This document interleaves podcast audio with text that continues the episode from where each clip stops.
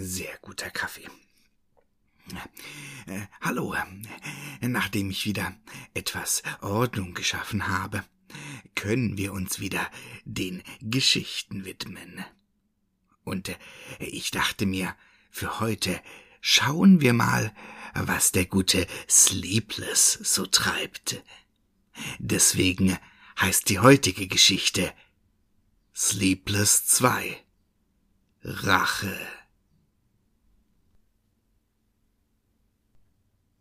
Kapitel eins – Reflexion.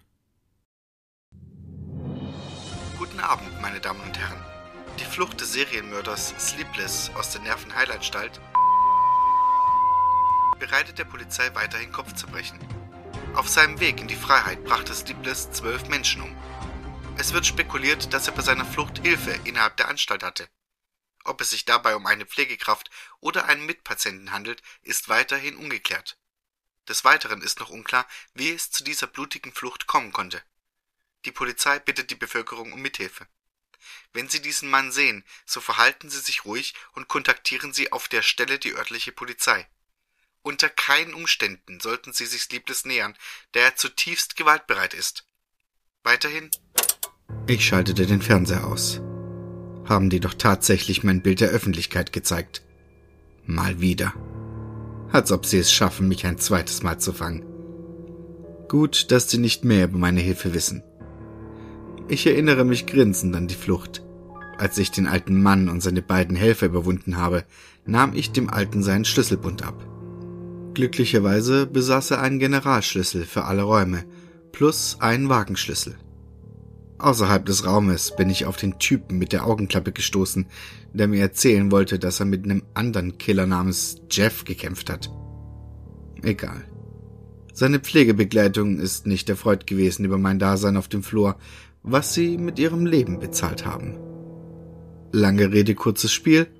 Ich habe den Augenklappenkiller, wie ich ihn getauft habe, mitgenommen, haben uns überraschend still durch die Anstalt gestohlen und haben nach einiger Zeit der Suche auch den Wagen des Knackers gefunden.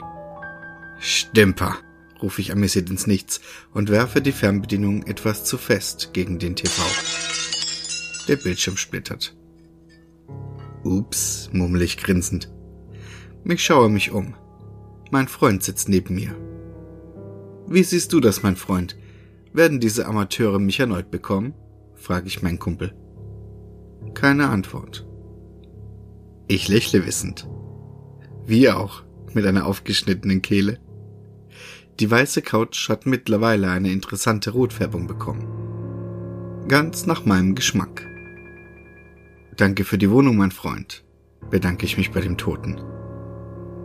Wie hieß er eigentlich nochmal? Meine Lusche von zweites Ich müsste das wissen.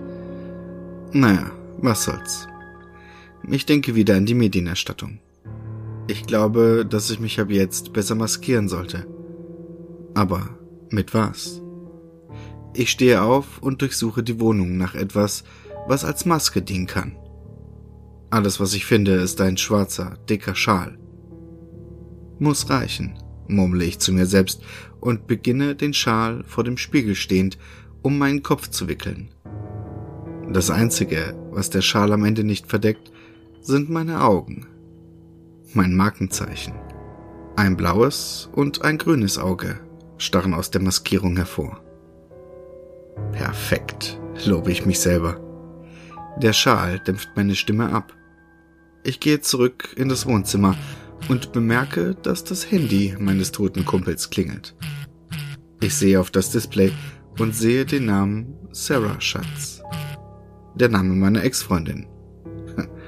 Stimmt ja. Sie hat was mit ihm angefangen und mich mit ihm betrogen. Nicht nur das. Sie hat mich an die Polizei verraten. Sie wäre eh mein nächstes Ziel gewesen. Ich grinse.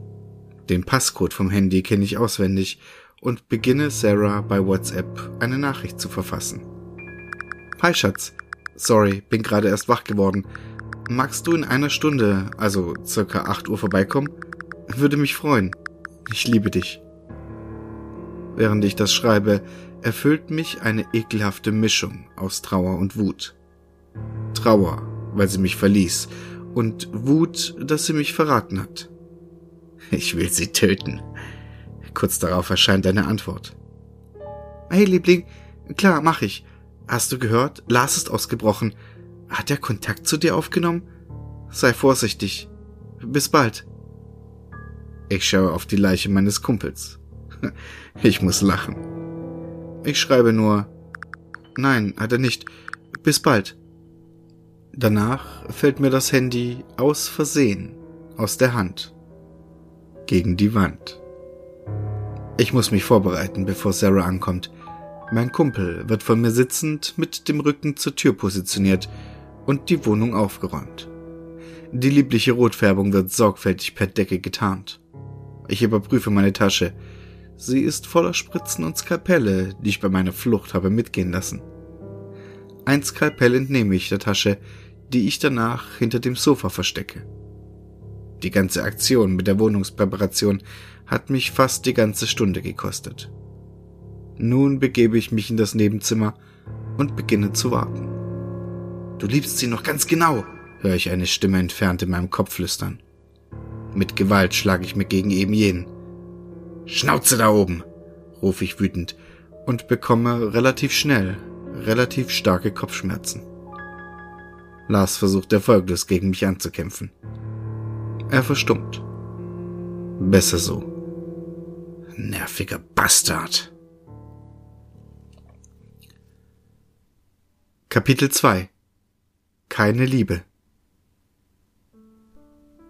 Ungefähr fünfzehn Minuten länger lässt Sarah auf sich warten, bis ich ein Klicken an der Tür höre. Ich grinse. Es ist endlich soweit. Meine Rache beginnt. Eine große, hübsche, brünette junge Frau betritt die Wohnung. Bei ihrem Anblick durchfährt mich ein Stich.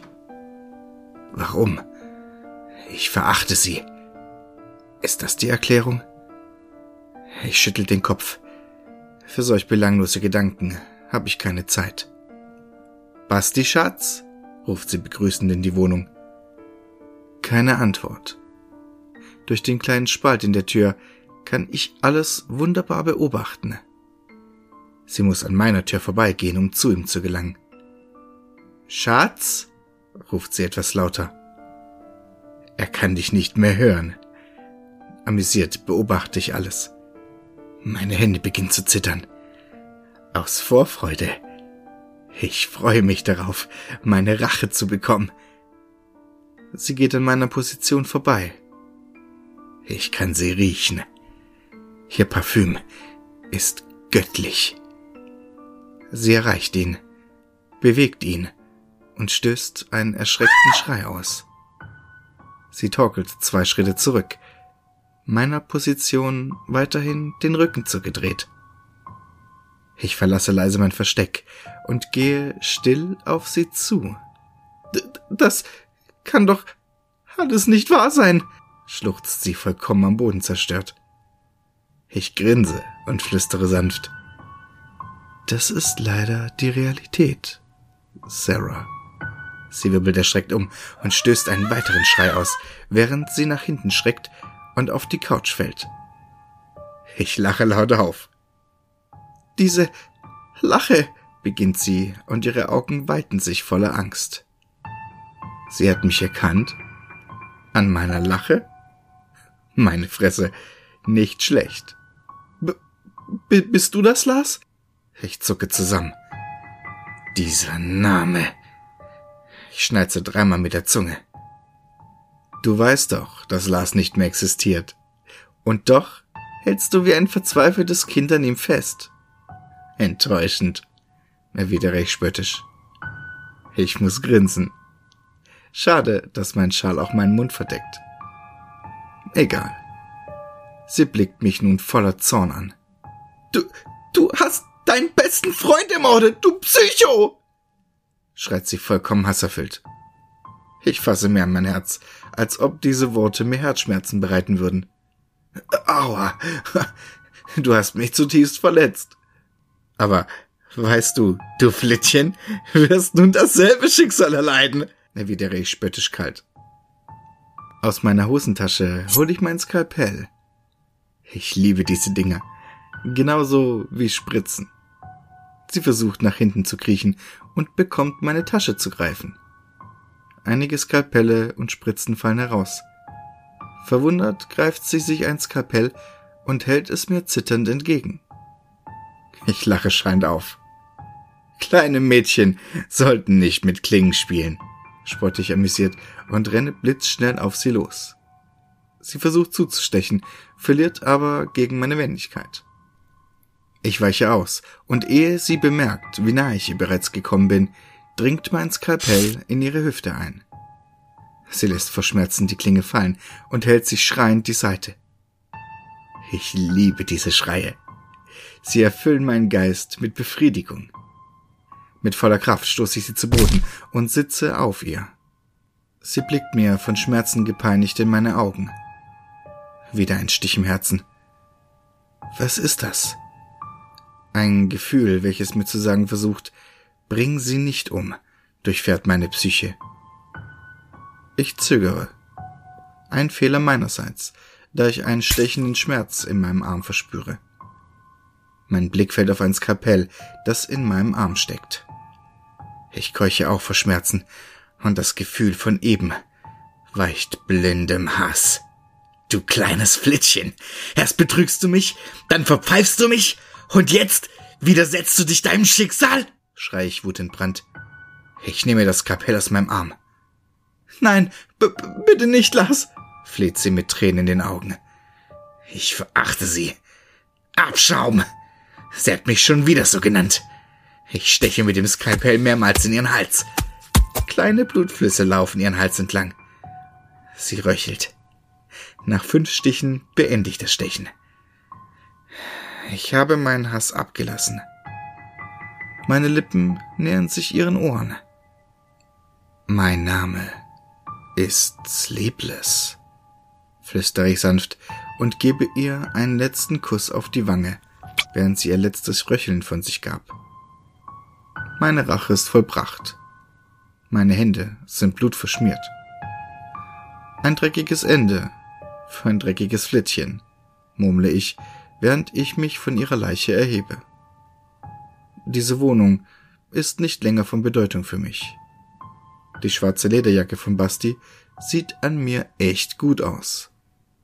Maskiert und voller Befriedigung verlasse ich den Ort der Rache. Ich denke, ich lasse mich erstmal etwas vorlaufen in meiner Stammbar. Ich glaube, ich werde auch mal meinen Vater besuchen. Ich grinse finster und verlasse maskiert die Wohnung. Epilog. In der Bar. Hey, Unbekannter, ein Drink gefällig? Fragt mich die vollbusige Bardame. Ich nicke. Eine Bloody Mary, ordere ich bestimmt. Mein absoluter Lieblingsdrink. Ich blicke in die Runde meiner Stammbar. Alles Menschen der Unterwelt. Naja. Dies ist ja auch eine Bar von der Unterwelt, für die Unterwelt. Einige Gestalten beobachten mich. Einige tuscheln irgendwas mit Sleepless. Ich scheine so eine Art Berühmtheit für diese Leute zu sein. Amüsant. Es ist mittlerweile einige Stunden her, seit ich mich meiner Ex und meinem Kumpel entledigt habe. Ich fühle mich immer noch befriedigt. Ich bekomme nach einer Weile meine Bloody Mary, welche ich sofort genüsslich zu trinken beginne. Zwei gelungene Morde und ein geiler Drink. Was gibt's Besseres? Nach einer Weile betritt ein schmieriger Anzugträger die Bar. Er sieht nicht nach einem Menschen der Unterwelt aus. Einige der Anwesenden mustern ihn abfällig. Er schaut in die Runde, sieht mich und begibt sich zu mir. Ich seufze. Hat er den Wunsch zu sterben? Er setzt sich ohne zu fragen gegenüber von mir und schaut mir direkt in meine Augen. Ich mustere ihn. Seine Augen sehen hinterlistig aus. Ein schwarzer Anzug und zurückgegelte Haare. Wie klischeehaft. Er beginnt zu sprechen. Ein blaues und ein grünes Auge. Eine Freude, sie zu treffen. Sleepless. Ich verschränke meine Arme. Ich kann ihn nicht einschätzen. Ich werde vorsichtig sein müssen. Und Sie sind? Frage ich knapp. Der Unbekannte lächelt. Er lehnt sich entspannt zurück. Unsere Organisation weiß schon lange von Ihnen. Nun ja, wir sind weniger eine Organisation als eine Foundation. Ich hebe eine Augenbraue hoch. Langsam wickle ich meinen Schal ab, sodass er mich vollkommen sehen kann. Was will der von mir? Was für eine Foundation? Sein Lächeln weicht einem vollkommen kalten Gesichtsausdruck. Das braucht Sie nicht zu interessieren, Sleepless. Ich bin hier, um Sie mit mir zu nehmen. Das geschieht mit Ihrem oder auch ohne Ihr Einverständnis. In dem Fall, dass Sie sich als unkooperativ erweisen, sind draußen Einsatzkräfte, die Sie mit Gewalt mitnehmen. Entscheiden Sie, erklärt er völlig gelassen, aber kalt. Ich beginne breit zu grinsen. Das wird interessant. Meine Hände gleiten in meine Jackentasche und eine Hand umfasst mein Skalpell. Das wird sehr interessant. Es tut mir leid, aber ich passe, sage ich grinsend. Er seufzt. Blitzschnell ziehe ich mein Skalpell, werfe es auf ihn zu und laufe im selben Moment zum Hinterausgang. Im Hinterhof gibt es ein Kanalisationssystem für schnelle Fluchten. Ich schaue nicht nach, ob ich ihn getroffen habe, und bin schon an der Hintertür angekommen, als ich seine Stimme höre. Subjekt auf der Flucht! S C P-Sicherheitskräfte! Zugriff! Zu spät. Ich bin schon im versteckten Gully unter einer Steinplatte verschwunden. Der Komplex führt bis außerhalb der Stadt. Als ich dem Weg folge, durchbohrt mich eine quälende Frage. Was zum Teufel bedeutet S C P? Flüstere ich.